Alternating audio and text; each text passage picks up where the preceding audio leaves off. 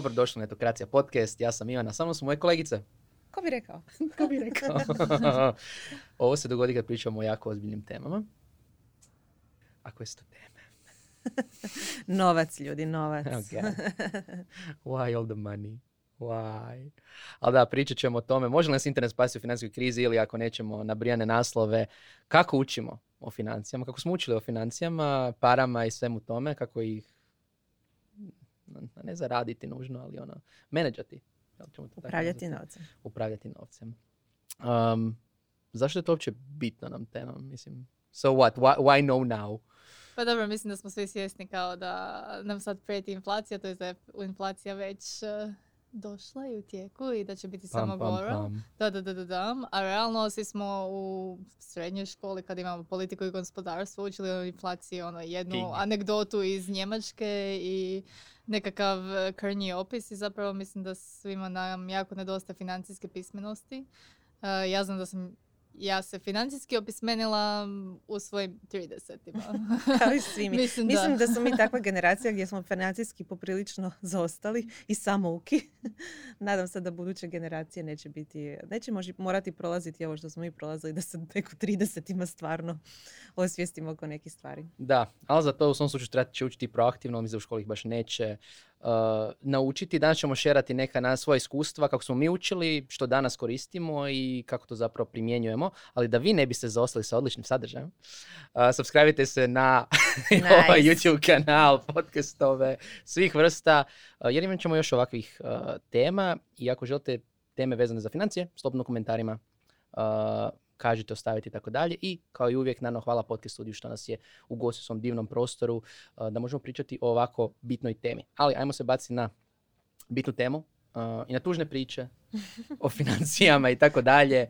Uh, Mija, ti si baš htjela pričati o tužnim štorijama, tako da izvoli. Odrastanje je bolno. Pogotovo kad moraš učiti na vlastitim greškama i opetovano. Um, ja sam imala tu nesreću da sam zapravo odrasli život zakoračila u minusu jer sam naslijedila neka dugovanja.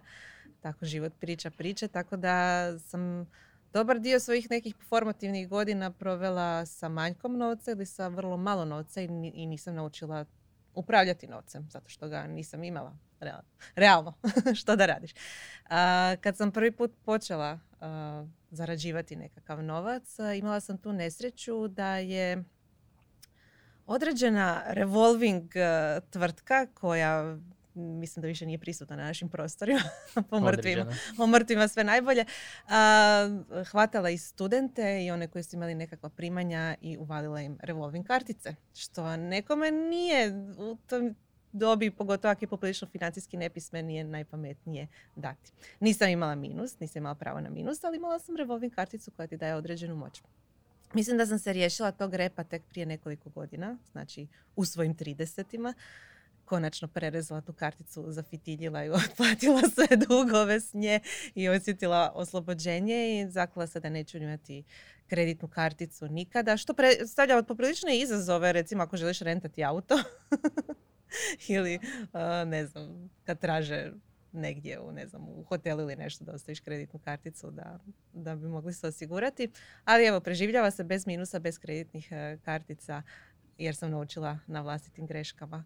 Um, kako preživjeti? Ukratko, nemojte kartice. A ono što mi je zapravo bio najveći izazov kad sam počela recimo imati neku određenu svotu novca je kako kako upravljati. Jer ono, kao što sam spomenula, nisam nikad u tim formativnim godinama imala dovoljno novaca, niti me iko opismenio što da radim kad konačno budem imala.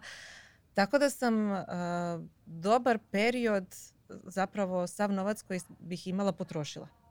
Jednostavno nisam znala što bi s njim i imala sam paniku.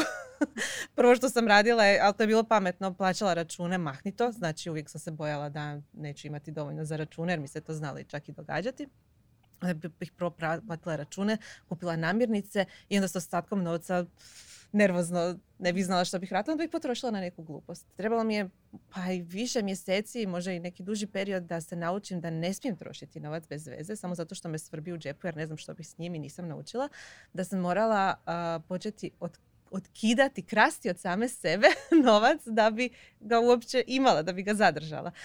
prvo sam počela vrlo primitivno, kad sam se počela koristiti mobilnim internet bankarstvom, prebacivati na drugi račun za, koji nisam imala karticu.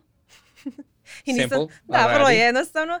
I nisam mogla tek tako otići na bankomat i dići taj novac, nego bih morala se ulogirati u bankarstvo, prepacivati na račun za koji imam karticu, pa onda otići do bankomata i već tad se dogodi par koraka koji me natjeraju da razmislim želim li doista to napraviti, je li doista nužno. I još si milenijal i jednostavno to nije dobro korisničko iskustvo, tako da saš. Da, to je istina. onda uh, se u mobilnom bankarstvu pojavila, barem ovom kojem ja koristim, a to je PBZ. Inače imam puno zamjerki na to bankarstvo, ali ovo je jedna od... Pročitajte na Jedna od dobrih stvari koje su napravili, a to je vrlo jednostavna štednja koja zapravo otkida opet od tvog računa. Znači, može se napraviti nekoliko pravila. Mislim da se zove kasice ili tako nekako. Nekoliko pravila, primjerice ako plaćate na post aparatima da oduzme 5 ili 10% od te transakcije i spremi na štednju. Ili, ne znam, ako platite nešto 9 kuna, on zaokruži na 10 kuna, odnosno tu kunu razlike sprema. Ima nekoliko pravila, možete sami upravljati što i kako i to, mi je super dobro došlo. Ja znam da štednja nije uh, uopće dobar investi- način investiranja jer kamate su stvarno onako sad zanemarive i neće spasiti nas od inflacije, ali to je jedini način da ja doista imam neki novac sa strane, a to je da kradem sama od sebe. Kasnije sam počela i investirati, ali do toga ćemo doći. uh Tena? Pa ja sam imala tu sreću i nesreću da je moj prvi posao Ivane bio jako loše plaćen. Thanks! Jel nije tvoj prvi posao bio jako dobro plaćen? Tako je, istina. Moj prvi posao je bio jako dobro plaćen, to je bilo kad sam bila u srednjoj školi i pisala sam ljubiće za jeftine magazine. To je bilo brutalno dobro plaćeno i ja mislim da nikad nisam tako plaćena po kartici bila kao tad. Ali onda sam došla u nezavisni tehnološki medij i koji je tad bio puno manji nego sada. Te pa ćemo to oprostiti. I zapravo imala sam vrlo nisku plaću, ali sam odlučila da ću ići živjeti s cimerima. E, što je bilo loše i dobro, zato što s jedne strane sam imala jako nisku plaću i troškove stanarine, iako su moji roditelji živjeli u Zagrebu i realno mogla sam se freeloadat bez problema kroz njih. A dobra stvar je zato što sam sve financijske... Kako si ti milenijalac? da. Mislim da je to bila super odluka zato što sam napravila sve financijske greške kad sam imala jako malo love i jako male minuse i nikakvu šansu da dobijem kreditnu karticu, iako su mi se greške činile jako skupe tad. Jer sam bila siromašna. Na određen, na određen način ćemo reći moli. Nemoj, don't go there. da. Tako da sam tad zapravo shvatila ono kako je to upravljati svojim novcem i naravno isto sam tad sve trošila na jednostavno životne potrebe. Mm. I u biti prva stvar koju sam napravila kad sam shvatila da nikad nemam novaca i da je to uvijek neko ono povuci potegni je da sam skinula template uh, za Excel, neki random s interneta, da si uopće popišem troškove. Kad sam si popisala troškove je bilo kao kako ja uopće živim. A onda kad ti plaća sjedne na račun, čak i ta mala plaća Ivane, je bilo onda kao wow, ma imam ja za sve, sve će biti ok. Tako da ono, taj prvi korak je bilo neko osvještavanje. Ali zapravo isto ono da sam naučila raspolagati novcem i da ga imam za neko ulaganje ili štednju ili bilo šta i da se nekako maknemo tog mentaliteta, ono naši roditelji su bili, svi bili u nekom poslijeratnom razdoblju. I ono, trebali su, ne znam, nabaviti svoju prvu nekretninu, trebali su uopće ono preživjeti, othraniti djecu. Ono, I u biti glavni savjet je nekako bio stavljaj sa strane i štedi, što nije savjet koji zapravo sad drži uopće vodu. I najviše mi je trebalo i još uvijek mi treba da se malo maknem iz tog mindseta i da u biti gledam novac kao nešto što treba raditi, a ne nešto što treba biti neki kao neke, ono što sam ko vjeverica stavila sa strane. Da imam za Jer dođe inflacija i pojede. Inflacija i pojede njam, njam, ali to realno, mislim, jedini savjet koji uopće ima koji dobijamo i od roditelja, mm-hmm. ali ono općenito kao štednja. I mislim i mhm. od financijskih ustanova, tipa banke slično, ono štednja, štednja, štednja, štednja, štednja, kad si klinac dobiš dječju štednju, pa štednja, štednja, mhm. štednja. Da. I nema investiranje, definitivno, i ono, ono što mene najtužnije je zapravo kad gledamo o ovome kako učiti, tipa ako kreneš učiti na hrvatskom internetu, ima nekih mjesta, spominjat ćemo ih, ali ovako općenito baš i nema. Tipa nije sad da ćeš doći na portali i pročitati nešto pametno. Jedino što je bilo u jednom trenutku je bila pametna kuna 24 sata, to je bila uh usmjerena na to, ali osim tog ne sjećam se da sam ikad nabasao na nešto mainstream, a da je baš bilo... Da, ima specijaliziranih sadržaja, definitivno, ali ni, neće široke mase na, naići na njega. Meni je fascinantno jednostavno da nijedna banka, i to govorim kao netko koji je za Adiko banku radio projekt Kasica HR koji ima financijske savjete, da nijedna banka nije zaključila, joj, ajde da samo napravimo sad koji ima ono osnovne financijske savjete jer ćemo tako prodati svoje usluge bolje ali očito nema. Možda to nije cilj. Da. Da. Možda to nije cilj, ko bi rekao. Ali ok, znači u svom slučaju nema, nema baš lakog načina za učenje, plus ne uči nas, plus u školi baš nas ne usmjere. Um, kako, kako smo onda naučili nešto? Kako si ti, Ivane, naučio nešto? Pa zapravo on se mogu raditi na tužnu štoriju doduše, um, koju sam zapravo očito htio preskočiti. Nema. Um, ono, moja tužna štorija je bila nisko plaćteni. Između ostalih ljudi. ovaj, da, um, ja ću reći recimo s ove strane firme i toga, recimo, mm, ono, kad je i netokraciji prije toga, ono, kad sam imao digitalnu agenciju, kad je sve to krenulo. Ako te smijem prekinuti, možda neki nisu dovoljno svijesti zašto ti spominješ firmu, a ne osobne financije. Možda zato što si sa 17 krenuo, godina da. krenuo u biznis. Formativne godine su mi bile biznis. Da, i teško ti odvojiti jedno i drugo. I doslovno jedan od problema koji sam radio je to da nitko mi nije naučio da onak, ajde si ti odvaj. Meni je uvijek bila logika koju sam pokupio dijelom i od staraca, ono kao, u neku ruku donekle obrtnička. A to je mhm. ono, novac koji imaš na firmi, to je tvoj novac.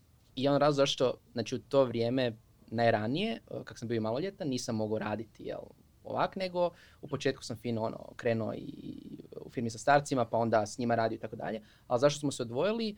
Iz jednostavno razloga što su oni gledali firmu kao jednostavno poslovni račun obitelji, uh-huh. gdje, ok, to onda, to, to je to, to je jednostavno drugi način, za, to je kao autorski ugovor, to je kao uh to. Dok sam ja, jednostavno ako sam dobro naučio od Amera i slično, je bilo ne, ne, ne, firma mora imati svoj život, mora biti odvojen i tako dalje. I meni jedan od glavnih problema bilo da to sve vremeno odvojim, da shvatim da onako, ovo su moje financije, ovo su firmine i moram raditi na svojim financijama, ne samo gledati da li firma zarađuje. Um, jer dugoročno sam samo gledati da li firma zarađuje i da li imamo para na firmi, što nije bilo baš pametno. A problem sa učenjem o tome, opet u Hrvatskoj nema mjesta gdje ćeš učiti.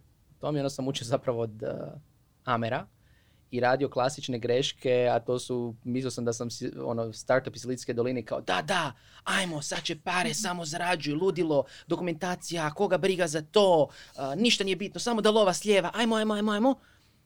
Onak, trebaš upraviti cash flow. I to sam tek kasnije naučio. I to je bilo vrlo bolno. Za sve nas, ne samo za tebe. Yeah, I know, I know. Tako da svakom poduzetniku ću preporučiti da s jedne strane nauči produkt, s druge strane nauči cash flow management, jer um, to, je, to, je, to je bilo jako, jako, jako, jako bolno. I ako se bavite digitalijom, sigurno isto vjerujem da zarađujete sad već dobro, jer je industrija dobro. Čak i ako radite za tehnološki medij, ništa.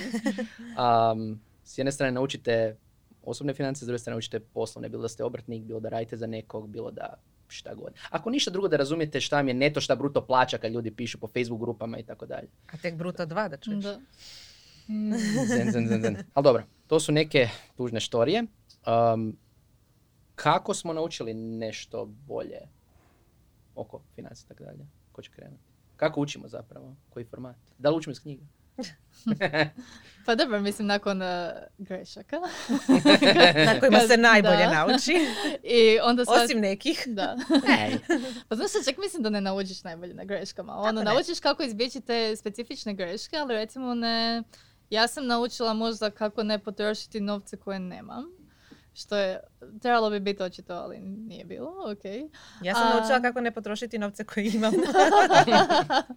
na gluposti. I, to je korak dalje, definitivno, ali mislim, na svojim greškama ne bih naučila recimo kako oploditi novac ili investirati ili kako napraviti bilo što pametno s njim. Tako da mislim da su greške ono kao ok, dobar dio učenja, ali da trebaš ipak malo i truda i volje uložiti. I kako onda učiš? Hm? Pa i ja učim uglavnom s mužem. to nam je kao neka zajednička aktivnost. Uh, Jupi nama isto. Da. Oh my god. You're so grown up. da. Trebaš muža, Ivane. to kad imate zajedničke financije. da, uglavnom, uh, mi gledamo YouTube kanale. Uh, imamo zapravo... Čekaj, želiš reći da YouTube nije samo za spotove, cajki i Uh, halo bre ljudi, te fore. da. E, ja inače fakat jako, jako malo gledam YouTube. Kako ne znaš halo bre ljudi? Očito ne gledam YouTube isto. da, ne gledamo isti YouTube. to je epizoda prije ove. da. E, u biti, zapravo ja inače mrzim YouTube jer ne volim uh, sadržaj konzumirati ali... kroz video, ali za, ne znam, ekonomiju i za osobne financije me nekako paše da mi neko to doslovce ispriča i nacrta. Uh, što govori nešto o mojoj razini znanja, realno. Uh, tako da, dva kanala koja su mi jako korisna i koja mi nisu jako dosadna su Economics Explained za nekakvu ono uh, globalnu makroekonomiju da bih uopće razumjela što se događa u svijetu. Boring. Zašto bi neko gledao makroekonomiju na YouTube? Zato što je zanimljivo. Zato što stvari koje uopće ne naučiš u, u srednjoj osnovnoj bilo kad, shvatiš da su kompleksnije i zanimljivije. Recimo, ne znam, i da su neki faktori koje ti serviraju u medijima zapravo ono potpuno krivo interpretirani. ovo je ispalo kako sam pogledala tako, na netokraciji ste pisali. ne, nismo, ali na netokraciji sam realno naučila razliku između prihoda i profita, nakon što me, kad sam počela pisati tekstove, mi ja 5000 puta ispravila, tako da je You're welcome. Hvala ti. Da.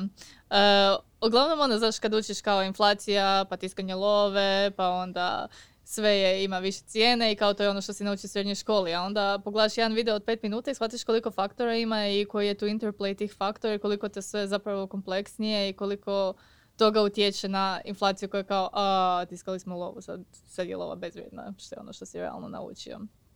Tako da meni Economics Explained baš mi je zanimljivo, ono ko neki zabavni povijesni kanal ili ko dobro, to ne zvuči sad jako zabavno, ali... ali zaista je. Da, zaista je. Tako da, ono, baš ti pomaže u razumijevanju svijeta. A ono drugo što gledamo je zapravo kanal od Svena Karlina. On je u biti, on se bavi value investingom. Uh, jer smo kao odlučili ulagati u dionici, ne znamo ništa o tome, pa smo se odlučili prvo uh, educirati. ja, sam mislila, ja sam mislila šeći pa smo odlučili prvo investirati i onda se educirati o tome što se dogodilo. ne, ne, ne, to je bio kao dugotrajan proces prije toga. Mislim, ja bi, na, ja bi najrađe investirala kao, mm, mislim da ću uložiti u Unity zato što će Metaverse biti super i zato što je hrpa aplikacija i onda, mislim, kupili smo malo Unity, a Unity je jako pao. I dosta smo popušili. Ali to je, to je zapravo super način ovaj, za učenje. To je ono što je ja radim, ono prvo što sam napravila je zahvaljujući zapravo Revolutu mm koji je omogućio kupovinu dionica u sklopu svoje aplikacije. Jer ono, odjednom ti je, a, gle, ovdje je sve klik, odnosno dodir prst dalje da prebaciš novac, kupiš to i wow, ne treba ti, ne znam, da uvijek zamišljam burzu, znaš, ono, 80. Da, Wall Street, zoveš nekog svog burzovnog mešetra i objašnjavaš mu što da kupi u tvoje ime. Ono kao, gle, jednostavno, ja sam stvarno kupila dionicu raznih firmi. Ali, ali pokazuje zašto generacijski ne dobijamo te sajte kao investiraju, zato što opet ko je u Hrvatskoj ulago u dionice? Pa ima ljudi. Ne, ne, ima, ali poanta je vrlo rijetki, dok recimo u SAD-u postoje desetljeća i desetljeća, desetljeća kulture, plus da te sami mešet, mešetari, odnosno same firme zovu za investiranje. Da, da. Čak i ako si ono mali čovjek, jer to njima u kulturi. Kod nas nije bilo u kulturi, jer to nije se prenosi. Pa da. da. Uglavnom ja sam uh, izdvojila neki manji novac da se igram s time, jer to sam mhm. shvatila kao ne, fuck, fuck, you, fa, fuck you man, da, fuck off man. Mm-hmm. na koji ne računam i ako ga izgubim neće mm-hmm. ništa biti, ovaj, neće mi se ništa strašno dogoditi, ali jako je dobro edukativno, baš ono što ti kažeš, znači idem kupiti ovo zato što mislim da će biti dobro jer imam neko mišljenje sa velikim B ili malim e, i onda se dogodi nešto sasvim suprotno. Evo primjer, ja sam nakon što je HBO Peloton prikazao vrlo negativno svjetlu i dionice su pale, ja sam rekao wow super dionice će onda sigurno iskočiti nakon ovoga brzo i kupila je dionice, nešto sitno. I one su nastavile padati. Mislim, ok, još uvijek postoji nada da će kupiti ih, ne znam, Apple ili ko već, ali to me natjeralo da pratim više financijske vijesti, da vidim što se događa s onim u što sam uložila i opet to djeluje onako educir- da, treba, treba ući u dubinu tih Posao recimo u tehnologiji slično. Mi smo kod nešto znamo zapravo treba ući još dva, dva koraka naprijed i pratiti. Ali ovo je super zato što si uložio neki svoj novčić pa makar bio mali onda te natjera da stvarno pratiš. Da, to je bitno. Nije, nije samo teorija nego baš praksa. A mislim da moraš naći neki svoj način koji ti paš investiranja. Recimo meni tradanje uopće ne leži. Imala sam istu ideju za peloton koji ti, ali sam naučila na Unity.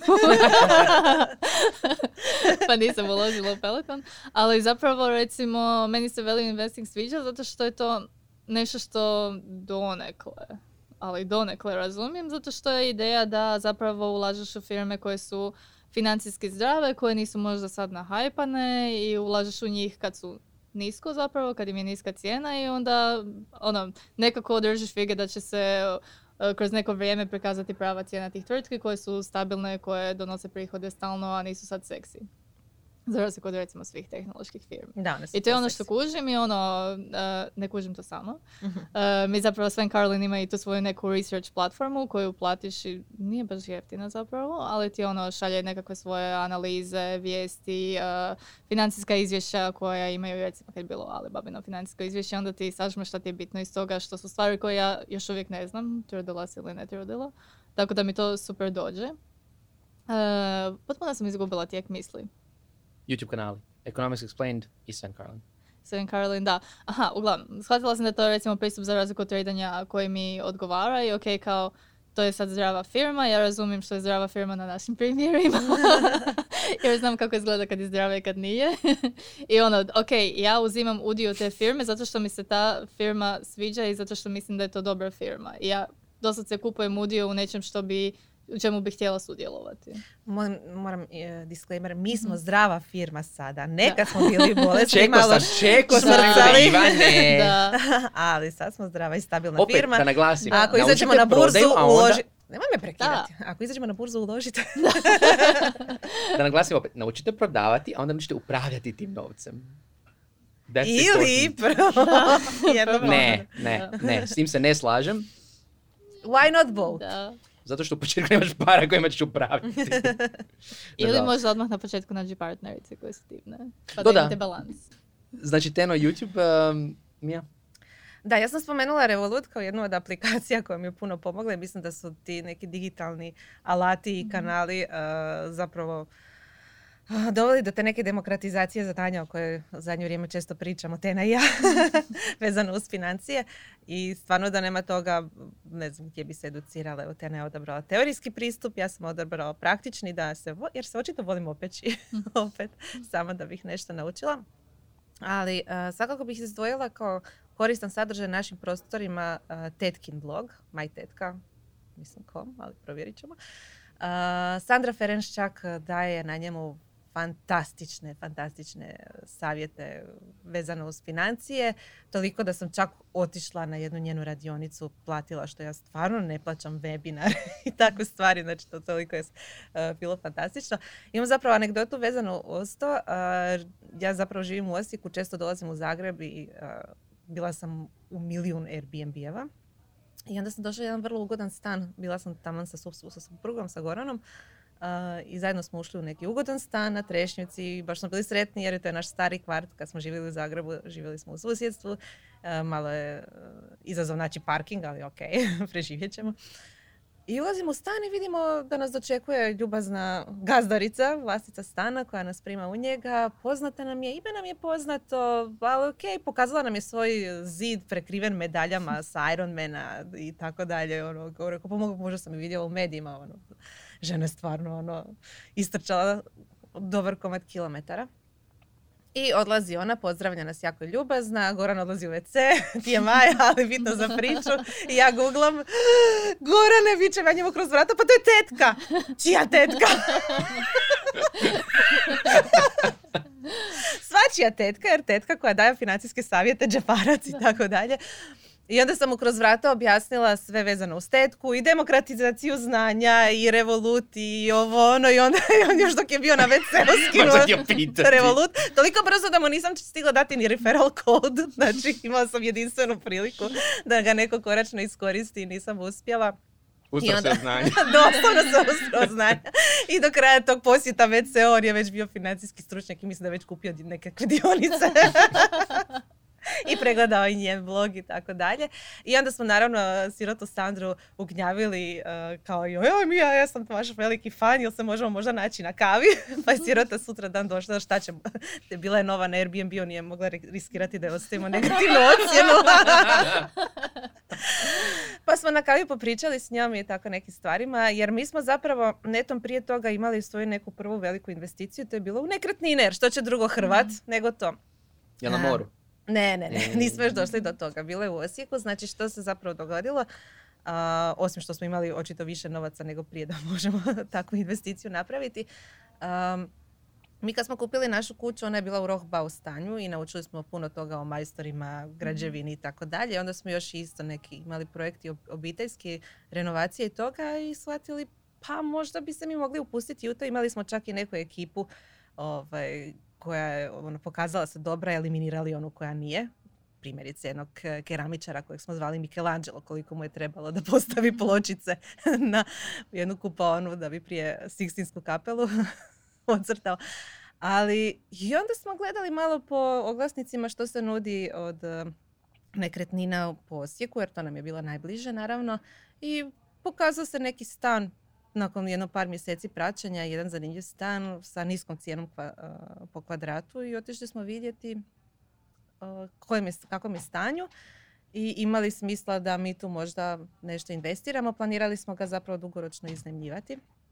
Kad smo došli tamo, Počeli smo pregovarati sa vlasnicima, spustili cijenu i odmah na licu mjesta pristali ga kupiti. Nismo se ni dogovorili ništa oko toga, unaprijed smo se pogledali, zar mi doista idemo u to i da. Išli smo, uh, renovirali smo taj stan, malo je bilo izazove jer je bilo vrijeme korone sa dobavljanjem materijala i tako dalje, ali uspjelo se i, održali smo se budžeta, uh, sve je bilo po planu. I onda smo se pogledali i rekli prije nego što ga opremimo, pa ajmo ga staviti u oglasnik da vidimo što će se dogoditi. Prodali smo ga u roku dva tjedna. I to je bila onako prva škola da ako imaš novac moraš ga investirati da bi ti se vratilo više. I onda smo tu i s tetkom popričali o tome i koji zapravo još oblici investiranja postoje, a ne ono što Hrvat poznaje, nekretnine. pa nam je spomenula ETF fondove, zato smo uzeli radionicu da doznamo više o tome. Stvarno je preporučam, jako je informativna, čak i ako se ne odlučite na taj oblik ulaganja, stvarno je vrijedno razmisliti o njemu jer je manje rizičan od dionica, opet je usko vezan uz njih. Odite na radionicu pa ćete doznati. ja trebamo neki disclaimer za financijske savjete. da, a, da. Ono, Googlajte, nemojte nas Da, nemojte nas slušati. Mi nismo financijski stručnjaci, mi smo financijski samouki. Daj, dobro došli u ovu epizodu Property Brothersa. Ali eto, mislim, to, to je onako bi otvorilo ono, nekakav prozor i vrata u taj svijet investiranja i onda sam išla vidjeti, ono, e, Sandra čak ima blog na tu temu, odnosno savjete koje sve izvore prihoda trebaš imati da bi se smatrao, ne znam, financijski neovisni. Znači, treba ih biti sedam, već sam ih pozaboravljala koje su. Džeparac, darovi. Da, da, da, da, da. Ali ono plaća, ne znam, e, dobit, e, nekretnine i tako dalje i shvatila sam da ono prema čemu stremim je tantijemi. Mislim, to je nešto što mi fali, tako da moramo napisati knjigu ljudi. Ili otkupiti nečije tantijeme. Ali stvarno onako natjerate da razmisliš, ok, što stvarno ja sad mogu s onim što imam. Evo mi smo se upustili u nekretnine, ka nakon toga je bilo još nekoliko sličnih pothvata i za sad ide dobro dok je tržište tako. Neće dugo potrajati, znam da je to balon koji će se ispuhati, ali hej, idemo vidjeti što ima. Znači u svom slučaju postoji domaći blog, valjda, mislim, Tetkin je jedan od dva, vjerojatno ono, s Tony Miluna koji baš da, da, da, možemo preporučiti. Jel imaš još neke stvari koje ste, odnosno, bilo aplikacije, bilo blogovanje? Pa da, spomenula bih uh, Genius aplikaciju uh, od, uh, podsjeti me, Interkapitala. Interkapitala, da. Uh, koju sam instalirala čim je došla na naše tržište. ona se bavi investiranjem u fondove. Isto je više bilo iz edukativnog razloga da vidim što se tamo događa i pa eto, zanimljivo je znači da konačno postoji jedna platforma na našem tržištu. Mislim zapravo da ih ima i više, ali to je prva koju sam ja, na koju sam ja naišla. Da je zapravo dostupna na, kao mobilna aplikacija koja omogućuje da se investira u fondove. Ono, isto je zanimljiva, edukativna, mogla bi biti malo boljeg UX, ali to je druga tema. ali recimo to mi je zanimljivo, ja sam recimo kad je, ne znam koliko je publika upoznat kad je bila cijela priča oko PSD2, otvaranja banaka u EU i slično. Čekao sam da će više doći na ovo tržište uh, tih nekih financijskih aplikacija. Uh-huh. Recimo postoji slovenska aplikacija Toshel za osobni cash flow uh-huh. management koji je super, praćenje troškova i slično, ali jednostavno čini se smo premalo tržište. Da, ne znam koliko je da uopće moguće spojiti. Najveći problem da. kod Tošla bilo prije PSD2 je to što nisi mogao direktno povezati sa svojim bankovnim računom, da vuče podatke od tamo, nego si ponu toga morao ručno upisivati i onda je izgubila smisao. Ne znam da li je sad moguće Ne, sad povezati. možeš Tošl, možeš sa Zagrebačkom bankom, imaš jedna rumunjska aplikacija, baš sam tražio, iscrpno. Išao znači točno tražiti koje aplikacije takve zbog opet. Da, da. Znači, htio sam, vidio sam često ono reklame različitim blogovima za one neke američke aplikacije mm-hmm. za cash flow management. To kao aplikacija ti loada iz bankovnog računa pa ti kaže troši novo. Science fiction za Europu. Isuse Bože, zašto moja banka, zašto nijedna banka to ne može. Čak i uz ove kasice i te stvari, sve to na vrlo mm-hmm. bazičnim razinama i on sam se nadao sa opet tim PS2 i otvaranjem će se pojaviti aplikacije nisu. Uh-huh. Nažalost, tu bi moj savjet bio da ono naučite koristiti tablice. Recimo jedna stvar u kojoj jesam dobar je stvaranje pametnih tablica i uh-huh. airtable za praćenje financija, ali za to opet uh, ne znam, googlajte tečeve, YouTube kanale i tako dalje, ali aplikacija tih nema. Ima i neki predložaka koji se mogu Da, ima predložaka, opet prilagođen hamerima, pa se može prilagoditi uh, nama. Ok, znači imamo YouTube kanale, imamo aplikaciju, imaš koju aplikaciju? Tetku. imamo tetku. tetku. tetku. Naša tetka. Da. da. Ja recimo jako, uh, jako puno konzumiram YouTube, što oni koji su gledali jedno od prošlih epizoda mm. Netokracija podcasta uh, znaju um, i, i, ne koristim ipak YouTube za financije koliko toliko, makar je mogu se mm-hmm. super. Uh, slažem se. Kanal, za mene su recimo podcastovi, konkretno za učenje, jer to mogu opet u bilo koje dobe dana, znate zašto podcastovi super, slušajte mm. podcast, Um, um, I ono što bi preporučio od podcastova, s jedne strane su ovi, kao što je i Tena spomenula, uh, makroekonomski, ajmo reći, odnosno ne ni čak makroekonomski, nego geopolitički, strateški, da znate šta se događa u svijetu, jer ako pratite domaće medije, zabrijete previše u HDZ i ove gluposti. Uh, ako pratite strane tehnološke, opet se samo u tehnologiji, jer recimo tu preporučam praćenje medija poput Financial Timesa, The Economista, doslovno da znate šta se događa u svijetu. I da neko piše malo detaljnije od toga recimo šta je sad situacija koja me užasno nervira. Um, nadam se da će ta tema biti apsolutno zastarjela kad izađe ovaj podcast, a to je pitanje krize u Ukrajini, uh, gdje se postavlja pitanje što se dogoditi sa sankcijama prema Rusiji, a zaboravlja se da naravno na, ono, u jednoj od najvećih firmi u Hrvatskoj uh, sjedi Sberbank, sjede Rusi. Šta to znači za našu ekonomiju? Nitko ne piše. Nigdje. Ja bi se jako volio o tome informirati. Tako da takve stvari super pratiti. Um, osim Economist Financial Timesa, tu su definitivno neki podcastovi koji su fora, recimo Financial Samurai, to je jedan lik iz uh, Silicijske doline koji je bio prije mešetar, pa onda poduzetnik, sad je jedan od onih, uh, uh, kak se zove, uh, umirovio sam se u 30-ima i tako dalje, ali nije get rich quick scheme, stvarno ima jako zanimljive detaljne članke, analitičke sa financijskim sajtima kako investirati i tako dalje, ima podcast, ima newsletter. Um, ima isto recimo podcast koji se zove Couple Money za parove, za novac, koji je dosta zgodan, iako nema toliko epizoda u zadnje vrijeme. Um, možda su se posvađali. možda, doslovno, oko para. da. Uh, I jedna stvar koju nismo toliko spomenuli, a to je dosta bitno, je pitanje kripta isto. Naravno, sad je kripto jedno od opet smjera koje možete ulagati uh, i tu bi preporučio konkretno dva podcasta. Uh, koja slušam sad već neko vrijeme. Jedno je Bankless, uh, drugo je The Defiant. Znači oni se bave i Web3 i kriptom, ne samo... Ono što me nervira sada je, s obzirom koliko ljudi, mislim nervira me, nije da me nervira, samo je toliko očito ljudi to rade samo da iskoriste, imam osjećaj uh, narod, a to je svi žele sad investirati u kripto i on se pojavilo jako puno kanala koji su isključivo za kripto trading u nekom najužem smislu i baš sam vidio da postoji jedan YouTube kanal, čiji, ime neću spominjati, koji je lončan prije mjesec dana. Uh, koliko sam vidio, lik doslovno samo kopira sadržaj od nekih američkih kanala, prevodi ih na hrvatski i to je taj sadržaj, samo ono regurgitating uh, jednog te istog. Tako da ako tražite nešto, nešto za kripto, konkretno provjerite koji su oni izvori. To je stvarno, uh, dobro, da, dobro da si spomenuo kripto, tu je količina dezinformacija ogromna, količina skemera isto stvarno velika i teško je sad već razlučiti što je istina, što ne. Ja sam uh, prema kriptu imala sličan pristup kao prema dionicama. Išla sam se poigrati, vidjeti uh, što se događa, da je to najbolji način da naučim i jesam ono naučila. Bilo je bolno.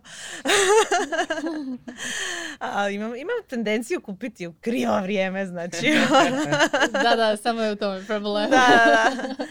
Uh, ali da, mislim, opet je to neki mal, stvarno mali novac, čisto da vidim što se događa. I tu sam to je dobro opet naučiti na svojoj koži ako to želiš. I uh, isto sam pokušala sa NFT-ovima i shvatila sam da se ne isplati.